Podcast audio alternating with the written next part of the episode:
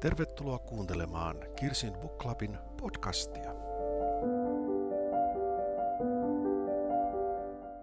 Hei, terveisiä Tanskasta. Täällä on Airi ja Kirsi Louisiana Literature Festivaaleilla. Eli olemme noin puolen tunnin junamatkan päässä Kööpenhaminasta, paikassa nimeltä Humlebeck, suuntana Helsingör. Istumme ulkona. Tässä on hienot nurmikentät, taidetta, meri, telttoja, joissa käydään siis maailmanluokan kirjakeskusteluja. Aika, niin ja aurinko paistaa, aika vaikea kuvitella, että voisi just nyt olla paremmin asiat. Näin on. Meidät on tuonut tänne kirjallisuus, mutta tämä paikkahan on nykytaiteen museo, tosiaankin Louisianan museo. Ja heti alkuun, että mistä tämä nimi tulee, nimittäin me emme todellakaan ole Amerikassa. Eh, tämän maatilan tai tilan, jollekka museo on sitten myöhemmin perustettu. Sen ensimmäisellä omistajalla oli kolme vaimoa ja kuinka ollakaan kaikkien etunimi oli Luise. Ja siitä tämä nimi on tullut. Taidemuseoksi tämä on perustettu vuonna 1958 ja erityinen museo onkin myös niin kuin arkkitehtuuriltaan. Tämä, miten tätä kuvailisi? Tämä luikertelee täällä. Sulla oli joku hyvä, hy, hyvä sanonta siihen, mihin se oli, se, se oli kuin... Kaninkolo. Nimenomaan, kaninkolo. Täällä on taidetta, siis merkittäviä merkittävien taiteilijoiden töitä. Täällä on Henry Moorea, täällä on, täällä on Mirota ja niin edelleen. Ja sitten on vaihtuvia näyttelyitä, mutta taiteesta vähän myöhemmin. Eli modernin taiteen museo. Mutta me ollaan täällä tosissaan kirjallisuuden vuoksi, eli kymmenettä kertaa järjestetään Louisiana Literature Festivaali. Ja tämä on oikeasti todella tämmöinen festivaali. Täällä tapahtuu, tapahtuu koko ajan ja täällä voi olla tuossa Nurtsilla vilttien päällä siemailemassa viiniä. Neljä päivää ja joka päivä täysipäivä ohjelmaa. Ja nyt me tässä kerrotaan muutamia, mitkä on, me ollaan oltu täällä, nyt ollaan neljättä päivää ja, ja tota, kerrotaan, mikä on tehnyt meihin vaikutuksen. No, täällä on siis tosiaan tanskalaisia äh, kirjailijoita, mutta äh, festivaalinkin etusijalla ovat kansainväliset tähdet. Ja, ja heitä me olemme kuunnelleet muun muassa sen takia, että englanniksi on kuitenkin huomattavasti helpompi kuunnella kuin tanskaksi.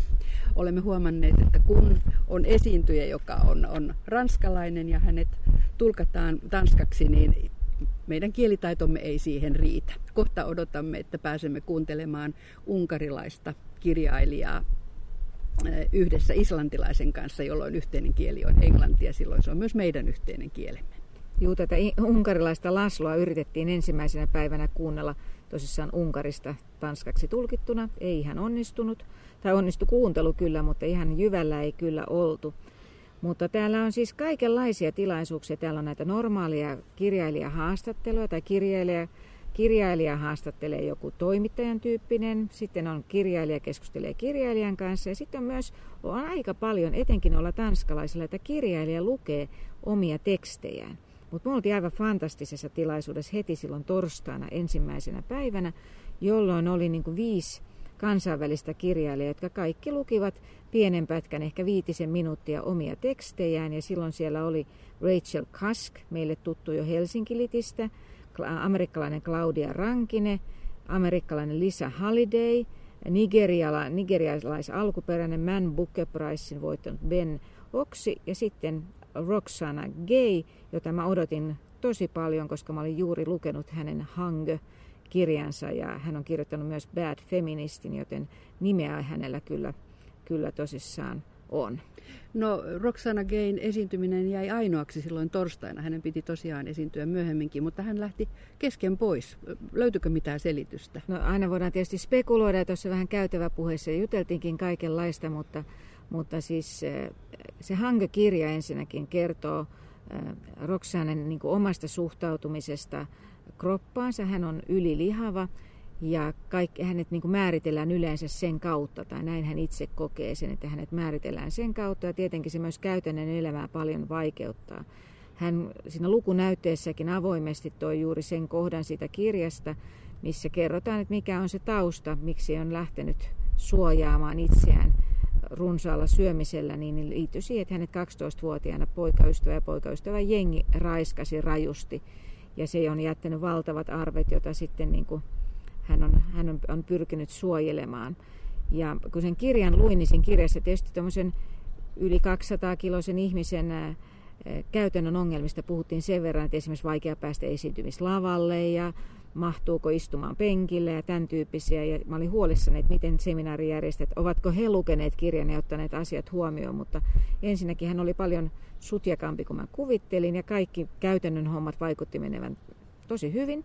Ja sitten hän oli ihan hirveän karismaattinen siellä lavalla, että en tiedä mikä syy oli, miksi lähti, mutta tosi sääli. Mutta olenpa onnellinen, että ehdin edes kerran, kerran hänet, hänet kohdata, että siinä mielessä tosi, tosi hyvä, mutta Mitenkäs sulla, mikä nousi sun suosikiksi? Mehän oltiin alun perin vähän niin kuin sanailtu ja puhuttu aika ennakkoluuloisesti, että, että festivaalilla on odotettavassa mielenkiintoisia naiskirjailijoita ja sitten Dirty Old Men. Toki mm. täällä oli muitakin miehiä. No kyllä, kyllä minulle jäi erityisesti mieleen että siellä, nämä useat naiskirjailijat, joista kyllä ihan ykköseksi nostaisin Sarah Streetsperin häntä kuuntelimme itse asiassa tänä aamuna ja hän kertoi viimeisimmästä kirjastaan, Rakkauden Antarktis, jonka olin juuri lukenut tätä ennen ruotsiksi. Suomeksi se muuten ilmestyy tänä syksynä.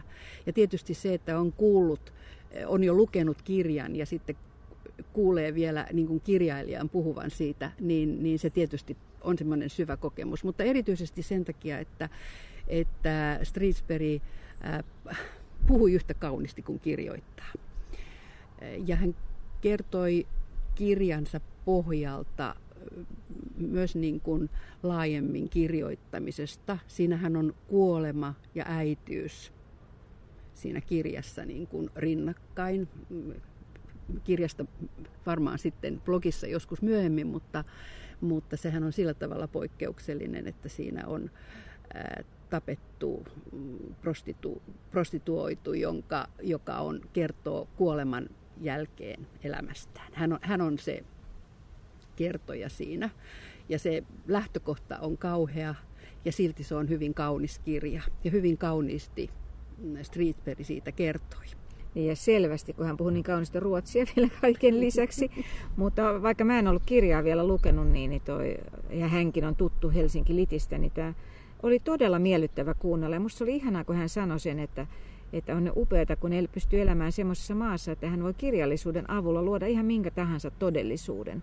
Että hän voi sinne, että kukaan ei sensuroi sitä, mitä hän kirjoittaa, ellei nyt sitten vähän kustannustoimittaja pilkun paikkaa saata niin kuin ehdottaa siirrettäväksi, mutta että hän pystyy kirjallisuuden avulla tuomaan muita maailmoja esiin ja vertaisi myöskin siihen taiteeseen, että, että samalla lailla kuin taiteeseen häntä puhuttelee musiikki myöskin erityisesti. Että, hieno keskustelu. Mitä muuta, sä sieltä, mitä muuta nostaisit nyt näistä päivistä, jotka me ollaan jo ehditty kokea? No, kyllä mä sanoisin, että se on mielenkiintoista esimerkiksi oli niin kuin tavata Rachel Kaski, johon mä vähän silleen niin kuin tunsin vierautta silloin juuri keväällä Helsinki Litissä, koska hän oli musta niin kauhean akateemisen niin, kuin niin käsitteellisiä asioita puhua, että ei päässyt henkilöön tai siihen tarinaan oikein kiinni. Nyt mä kuuntelin häntä kahteen otteeseen täällä ja täytyy sanoa, että nyt hänestä tuli semmoinen ihminen ja se tarina avautui ihan eri lailla, että oli tosi, tosi kiva, että nythän hänellä on trilogia, jossa on siis kaksi osaa, nämä ääriviivoja ja siirtymä suomeksi jo käännetty ja sitten kolmas osa joka on englanniksi kudos, eli kudos. En tiedä, miten käännetään suomeksi, mutta on sitten vielä tulossa. Niin, niin oli kiva kuunnella, kuunnella niin kuin moneen kertaan. Niin siinä ei tule toistoa, ne keskustelut oli niin erilaisia, niin pääsi tosi syvälle aina kuhunkin kirjailijan. Kuunneltiin me vaikka sitä islantilaista Schöniäkin sitten, tai tullaan nyt kuuntelemaan jo uudemman kerran. Ja, et, hieno konsepti myöskin. Mutta miten he ne Dirty Old Men? No niin, Dirty Old Men. No tota, eh, ehkä parhaiten tähän määritelmään sopii äh, sarjakuva taiteilija Crump, Robert Crump. Hän on tämmöinen ähm, underground-sarjakuvan aivan niin kuin ehkä elävä, elävä legenda, voisi sanoa. Ja tuota, en nyt voi sanoa, että olisin hänen sarjakuviaan lukenut, mutta muistan kyllä erityisesti sieltä aikaisemmista vaiheista. Hän piirtää hyvin sillai rivosti ja rajusti. Irstas. Irstas, vanha mies voisi sanoa, kyllä. Ja mm, nyt sitten joskushan aina näin käy ja aika useinkin käy, että kun kuuntelee, kuuntelee kirjailijaa, niin kuinka ollakaan käsitys muuttuu ehkä myös hänen niin kuin töistään. En nyt sano, että mä olen täysin niin kuin vaihtanut käsitystä, mutta, mutta mulle siitä, siitä esityksestä välittyikin tällainen vanha leppoisa mies, hän on siis, olisiko hän 76-vuotias, ei ihan vielä 80, mutta, mutta ei, ei kovin nuorikaan mies, joka, joka sitten kertoi nuore, nuoruuden vaiheistaan ja, ja tästä kertoi LSD-kokemuksistaan ja, ja mikä vaikutus sillä oli, ja, mutta erityisesti miten, miten, miten hän halusi vähän itsestään luoda tämmöisen Kerouac-tyyppisen hahmon, koska tyköt, tytöt tykkäsivät siitä. Siis mä en lämmennyt hänelle ollenkaan, koska silloin kun mä tulin niin kuin siihen teltalle pikkasen myöhässä kuuntelemaan häntä, niin se oli ensimmäiseksi, kun hän rupesi vaan sanoa, yes, but I had such a strong libido. Yes, I wanted sex all the time. And women just wanted to suck my dick. Mä ajattelin, että no hei, haluanko mä tätä nyt kuunnella? Sitten se haastatteli ja siinä vielä hekotteli niin kuin vieressä. Niin mä ajattelin, että tämä äijä keskustelu jääköön arvoonsa ja siirryn jälleen näiden naiskirjailijoiden pariin, sillä siellä oli myöskin amerikkalainen Lisa Halliday, josta luulen, että saadaan kuulla niin kuin, tota, lisää vielä.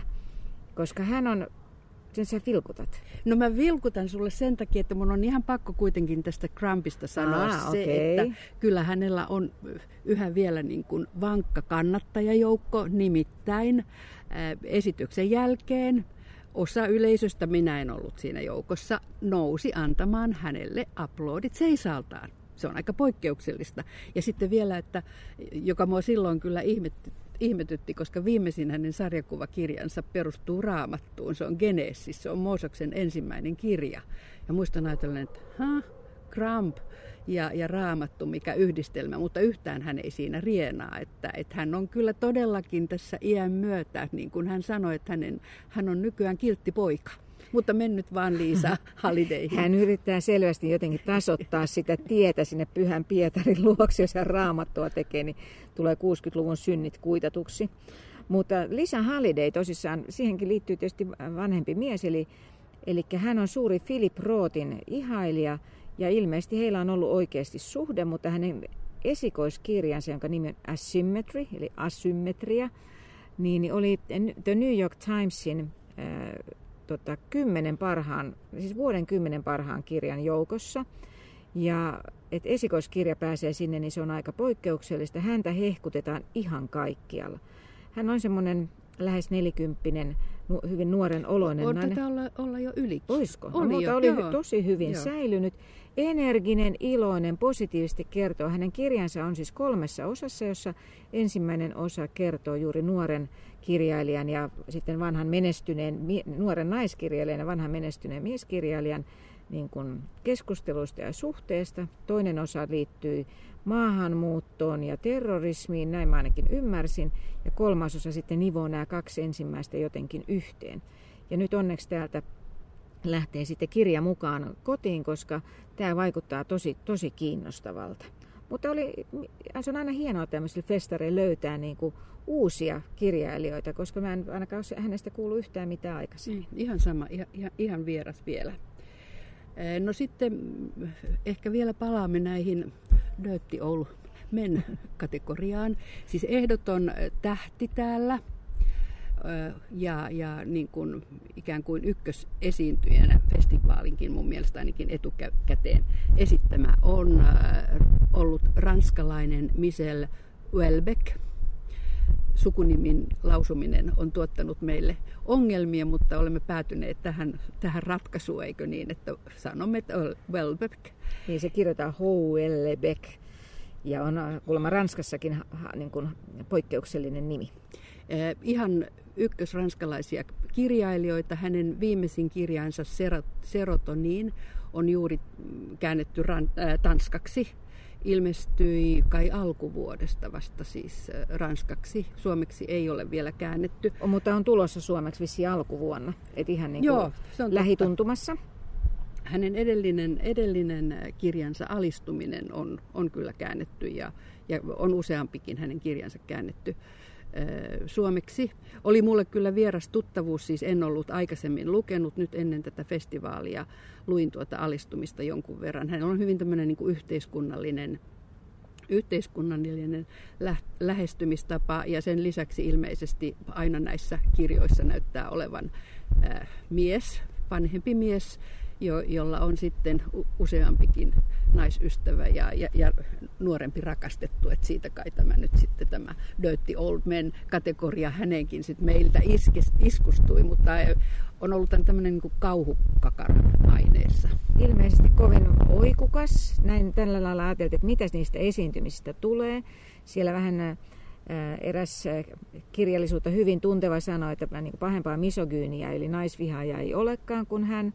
Että ei nyt nämä ennakot nyt ollut myöskään taas silleen, että jes, hänet mä haluan, häntä mä haluan kuulla. Mutta veti valtavan yleisön. Se päänäyttämö, joka on, on tota, tosissaan siinä on rinne takana ja sinne telttaakin mahtuu varmasti parisataa ihmistä. Ja aivan oli täynnä, että ajateltiin, että 2000 ihmistä oli häntä kenties tota, ollut kuulemassa – silloin ekan kerran ja sitten toisen kerran yleisö sai laittaa tota, kysymyksiä hänelle, mutta kun nämä kaikki tapahtui ranskaksi ja tanskaksi, niin me oltiin vähän niin kuin sinne päin, vaan ymmärrettiin, että hän oli ensinnäkin hyvin semmoisen hentosen, heiveröisen oloinen. Mun mielestä hän on 63-vuotias ja näytti jotenkin ikäistään paljon hauraammalta. Ja, Kumarainen. Joo, joo, ja sitten hän niin puhuu silleen hiljaisella, rauhallisella äänellä pitkiä vastauksia. Mutta jos nyt yleisön reaktioista voi ajatella, niin, niin hänelle ei annettu standing ovationia, mutta ei myöskään niin kuin hörähdelty nauramaan tai edetty vahvasti mukana. Et ilmeisesti vaati pinnistelyä niin kuin pysyä mukana, mistä hän, mitä hän puhui, mutta sinänsä todella, todella merkittävä, että hänen omien sanojensa mukaan tämä oli viimeinen kerta, kun hän esiintyi julkisesti, että saatettiin todistaa nyt tämmöistä poikkeuksellista tapahtumaa tässä mielessä. Ja onhan hän siis tosi ylistetty kirjailija, mutta, mutta No 2000 oli kai yleisön koko ja signeerausjono kesti mun mielestä vähintään puol, ainakin puolitoista tuntia. Joo, että... kyllä. Siinä helteessä hän teltassa signeeras.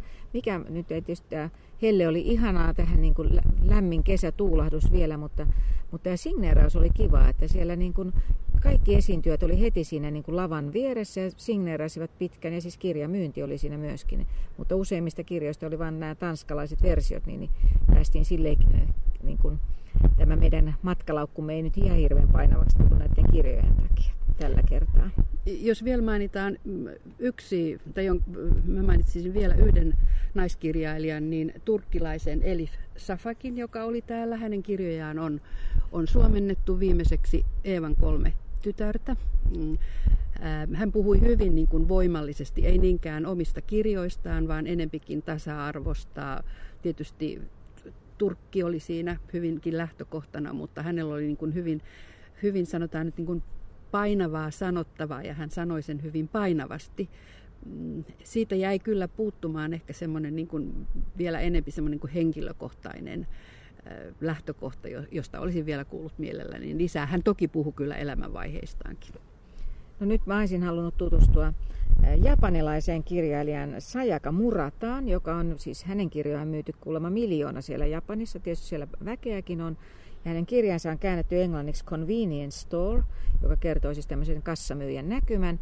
Mutta hän oli semmoinen, siis siellä on myös sisätiloja, eli isossa salissa kyllä. Ja me, sun kanssa me ei päästy sinne, kun todella takariviin, ja tällä kertaa takarivi tarkoitti sitä, koska osa joutui seisomaan, että me ei nähty mitään näin niin kuin aika lyhyinä ihmisinä. Vaikka olimme varpaisillamme. No ei edes Meidät varpaisilta nähty lavalle asti. Ja sitten otettiin, tota, onneksi oli semmoinen pitkä, pitkä nuori mies, joka oli järjestely, järjestelykomitea, niin mä pyysin, että ota kuvan, että blogista voi katsoa, että kuva saatiin sieltä lavalta, miltä Sayaka Murata näyttää. Että ehkä hän on näitä seuraavia japanilaisia naiskirjailijoita, jotka leviävät maailmalle. Ja blogissa tulee olemaan paljon kuvia muutenkin, pääsette niidenkin kautta tunnelmaan ja, ja kyllä sitten myös niin kuin tekstiä tulee, tulee tästä tapahtumasta. Mutta nyt meitä odottaa mm, seuraava mielenkiintoinen esitys, eli, eli todellakin islantilainen Schön, jonka kirja Codex 1962 on ilmestynyt suomeksi ja Sean oli todellakin jo Helsinki Litissä. Hän keskustelee yhdessä tämän unkarilaisen äh, Lasno Krasnahorkkain kanssa, jonka kirja Saatana Tango on juuri nyt ihan tässä elokuussa ilmestynyt suomeksi.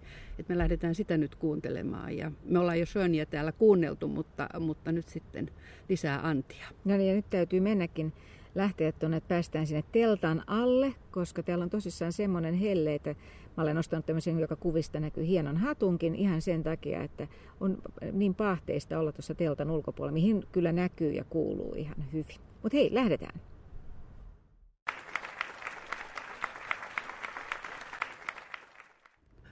Olipa muuten hyvä esitys, siis oikeasti. Mä tota, olen tästä Codex 1962, joka on siis tämä Schönin eh, kirja. Olen sen ensimmäisen kirjan, siis se on kolmesta kirjasta koostuva. Mä, mä, mä oon sen lukenut ja, ja tuolla jo silloin, kun hän puhui aikaisemmin, niin sain siitä niin kuin paljon lisää. Nyt hän yhdessä todellakin tämän unkarilaisen, unkarilaisen kanssa, he puhuivat kirjoittamisesta, taustasta, siis mistä ne tarinat tulevat tosi mielenkiintoisesti. Niin ja tietenkin hän mainitsi myöskin Suomen, koska hän on ollut Sugar Cubes tota, bändissä, missä oli Björkkin aikoinaan. Ja mä en nyt tiedä, oliko hänen roolinsa laulaa siellä jotain. Ja sitten myöskin hän soitti ilmakitaraa. Hän mainitsi Oulun ilmakitara maailmanmestaruuskisat tässä jutussaan. Mutta he, oli, he tunsivat Berliinin yhteydestä toisensa. Molemmat oli samassa yliopistossa vierailevia professoreita ollut. Mutta oli niin todella semmoista niin vapautunutta, mielenkiintoista keskustelua siitä, että mistä tarinat kumpuavat. Toinen on tarinoiden saarelta ja toi Laslo Unkarista sanoi, että meillä on joku kaksi tarinaa, että, että ne oli niin erilaiset lähtökohdat. Molemmat ihailivat toisiaan, mutta oli, oli jotenkin siis ihan parasta kirjallisuuskeskustelua. Mun vieressä istuu unkarilainen pariskunta. Mä muuten yritin kuunnella, että puhuvatko he Unkaria ja, ja näin oli, he puhuvat keskenään Unkaria ja kysyin sitten että tästä Grasnahorkkaista, että onko hän, mä taisin kysyä jotenkin näin, että onko hän Unkarin suosituin kirjailija, jolloin, jolloin sain vastauksen pariskunnan mieheltä, että no hän ei osaa nyt sanoa, onko suosituin, tarkoittaen niin kuin myyntimääriä, mm. mutta ehdottomasti Unkarin paras kirjailija. Ja tämä Saatana Tango, joka on ilmestynyt jo vuonna 80, 85, on nyt tosiaan, on nyt tosiaan niin kuin ilmestynyt, ilmestynyt suomeksi, että, että on kestänyt aika kauan. Ei ehkä ole todellakaan niin kuin helpoimmasta päästä kirjailijoita, ymmärtäisin näin. Hänen, hänen, tota, mm, hänen tarinoittensa ja kirjojensa pohjalta on tehty useampi unkarilainen elokuva. Älä nyt vaan kysy, että minkä ei, nimisiä, joo, mutta, mutta on, on siis todellakin, on tunnettu tietysti Unkarissa, mutta muuallakin. Ja mä kyllä odotan nyt tätä kirjaa, mä haluan sen ehdottomasti lukea. No niin, mutta tämä oli nyt siis paljon saatiin, vaikka me vähän sanottiin, että okei, puhuttiin vaan tanskaksi ja hei, nyt me ei mainittu tanskalaisia kirjailijoita ollenkaan. Meillähän oli tietysti tämä, että pitää tai pitää, vaan haluttiin nimenomaan tutustua tanskalaisiin. Ja kun me, siellä oli vissi joku varmaan no, useampi kymmen tanskalaista kirjailijaa, ja me yritettiin etsiä heidän kirjojaan suomeksi tai edes ruotsiksi niin kuin lukuaikapalvelusta etukäteen, niin ei oikein löytynyt. Että aika rajallinen määrä ilmeisesti Tanskaa on käännetty suomeksi. Ja no sitten johonkin ajatteli tutustuvansa, niin mä menin kuuntelemaan semmoista, joka nimen perusteella vaikutti kiinnostavalta, eli hyvin tyylikästä leidiä. Helle Helle on hänen nimensä ja hänen kirjansa De, eli suomeksi niin kuin he, on tällä, tänä vuonna äh, Pohjoismaiden äh, neuvoston kirjallisuuspalkinto ehdokkaana. Ja hän oli myös tosi semmoinen sympiksen oloinen. Se kirjakin vaikutti niin tarinan pohjalta kiinnostavalta. Mutta kyllä se täytyy sanoa, vaikka ruotsia niin kuin omasta mielestään aika sujuvasti puhuu, niin, niin Tanskan ymmärtäminen on kyllä aika haasteellista. Että kirjoitettuna kyllä, mutta kun siinä oli norjalainen ja tanskalainen keskustelmassa, niin Norjasta kyllä, Norjasta pysyi jyvällä sentäs, mutta meidän täytyy nyt Helle Hellen kirja lukea, koska se tulee, ilmestyy ruotsiksi syksyllä, niin, niin sitä kautta sen pystyy nyt sitten lukemaan. Ja kyllä mä näkisin tärkeäksi, että me saataisiin myös todellakin niin kuin kaikista pohjoismaista kirjoja suomeksi. Että ruotsalaisia kirjoja nyt jo kiitettävästi käännetään ja, ja norjalaisiakin kuitenkin jonkun verran, mutta, mutta, mutta Tanska on vielä kaukana. Toki onhan meillä nämä nyt nimekkäät tanskalaiskirjailijat, joita, joita on suomeksikin saatu. Mutta kyllä tuolla puhuttiin paljon, että niinku aivan siis piti olla legendaarisia norjalaisia kirjailijoita, esimerkiksi, esimerkiksi tämmöinen kuin Per Pettersson. Hänelle oli myös niinku lähes yhtä pitkät äh, signeerausjonot kuin tälle Welbeckille, että en, mutta en ollut koskaan, enkä nyt vieläkään oikein Per Petterssonista paljon tiedä, mutta että nämä on semmoisia aukkoja omassa sivistyksessä ainakin ja ehkä aukkoja myöskin suomalaisessa äh, pohjoismaisessa yhteistyössä. Mutta sitten me ollaan todella oltu nyt taiteen ympäröimänä neljä päivää. Kyllä me ollaan ehditty tässä aina käytävillä paikasta toiseen kulkiessamme niitä katsoa, mutta ihan varta vastenkin tutustuimme tietenkin myös Luisianan taidetarjontaan ja lähtökohta oli se, että haastoimme toisemme, toinen toisemme valitsemaan jotakin, mitä täältä erityisesti haluaisi kertoa ja mistä kertoa, että mikä on tehnyt erityisen vaikutuksen tästä museon taideannista. No ensinnäkin, kun niin viitattiin, että tämä on tämmöinen kaninkola kolon niin kuin muotoinen, että niin aina löytyy käytävä johonkin suuntaan. Ja nyt kun tänään käytiin vähän enemmän katsomassa taidetta, niin mä huomasin, että todella paljon mulla oli jäänyt näkemättä näinä ensimmäisinä päivinä.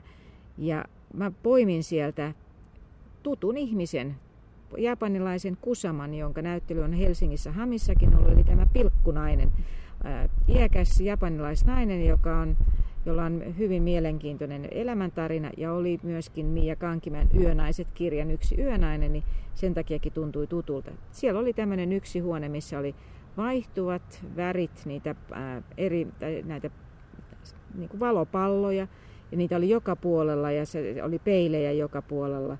Mutta se oli jotenkin tehty sille rauhoittavasti. Mä koin niin kuin kauheat rauhaa siellä silloin, kun siellä oli, niin mun mielestä se oli, se oli kyllä hieno. No mä valitsin myös näiden, tai itse asiassa vaihtuvista näyttelyistä. Siellä oli sveitsiläisen Pipilotti Ristin videotaiteesta laaja retrospektiivi. Hän on muistaakseni kuusi, ei, 62 syntynyt, niin kuin Schön, jonka takia muuten Schönin kirjan nimi on Codex 1962, että se kertoo 62 ikäluokasta. Tämä oli nyt hyppäys taas sinne kirjallisuuden puolelle. Mutta kun videotaide on ö, usein mun mielestä tuo mieleen aika ahdis, a, ahdistavia ajatuksia, niin nämä olivat lähtökohtaisesti pehmeitä, lämpimiä, niissä oli usein kotilähtökohtana. Kyllä siellä on paljon niin kuin asiaakin, mutta ne olivat myös niin kuin ilahduttavia. Ne tekivät iloiseksi. Ja eri, erityisesti mä valitsin sieltä teoksen, jossa oli naisen, oli kaksikin, naisten käsilaukkuja, nehän sisältää kaiken. Samoin videotaide voi sisältää kaiken ja niiden avoimien, kauniiden punaisen ja sinisen käsilaukun sisällä oli sitten pieni monitori ja siellä, siellä, siellä toisessa la, lapsi sukelteli siinä videossa ja oli iloinen, että se oli ihan niin kuin, se oli niin kuin äidin tai mummon käsilaukku. Mm. Se, tota, vaikka mä sen Kusaman valitsin niin kuin etukäteen, niin sitten vielä vi, ihan viimeisimmäksi menin katsomaan näyttelyn nimeltä Generation Wealth, joka oli amerikkalaisen Lauren Greenfieldin. Ja se jätti muun nyt niin vahvan, vahvan niin kuin jäljen, että mä en oikein muuta tässä osaa ajatellakaan. Hän on siis valokuvataiteilija. Siellä oli siis kymmeniä kuvia, joista äh, hän oli niin kuin, miten vauraus näkyy. Eli esimerkiksi kuvannut äh, lasten elämää Beverly Hillsissä, missä rahaa ei ole minkäännäköinen niin kuin asia, siis kaiken saat. Ja ne oli niin kuin järkyttävää miettiä, että, että niin kuin minkälaisen turhuuden keskellä sitä niin kuin eletään. Pienet lapset käy kauneusleikkauksissa, niitä sä oot niinku seksuaaliobjekti jo ihan pienestä pitäen. Sun pitää näyttää tietynlaiselta, sun pitää olla teko, no ei nyt ihan rinnat pienestä asti, mutta ripset. Ja, ja toi, se oli, se oli niinku jotenkin tosi järkyttävää, mutta se ei rajoittunut tietenkään mihinkään Beverly Hillsiin. Hän oli kuvannut eli eri puolilla myöskin esimerkiksi venäläisiä oligarkkia, minkäla, miten, minkälaisella tavaramäärällä ja mikä heidän kauneuskäsityksensä on, että mit, millä, millä se ympäristö vuorotaan. Et ihan jäi vaan, tuli, rupesi pyöriä mielessä tämä vanha biisi Mad Mad World. Että, et jos jossain Lauren Greenfieldi törmäätte, niin menkää katsomaan. Sitten vielä, jos, jos jotakin täältä taideannista valitsisi, niin kyllähän tämä kokonaisuus on sellainen. Tämä, siis sekä itse tämä museo arkkitehtuuriltaan, mutta sitten myös tämä luonto tässä ympärillä. Tämä on, tämä on semmoinen kokonaisuus, mitenkään nyt väheksymättä tuota merta mikä on. Eli siis tämä, tämä on niin kuin koettava kokonais, kokonaisuus, jota senkin takia kannattaa suositella. Niin, tämä on tietenkin hienoa. Tämä on ympäri vuoden auki ja tämä on, äh, nyt meillä oli näitä paljon näitä tapahtumia, mutta täällä menee yksi päivä ihan, tai enemmänkin, niin ihan helposti.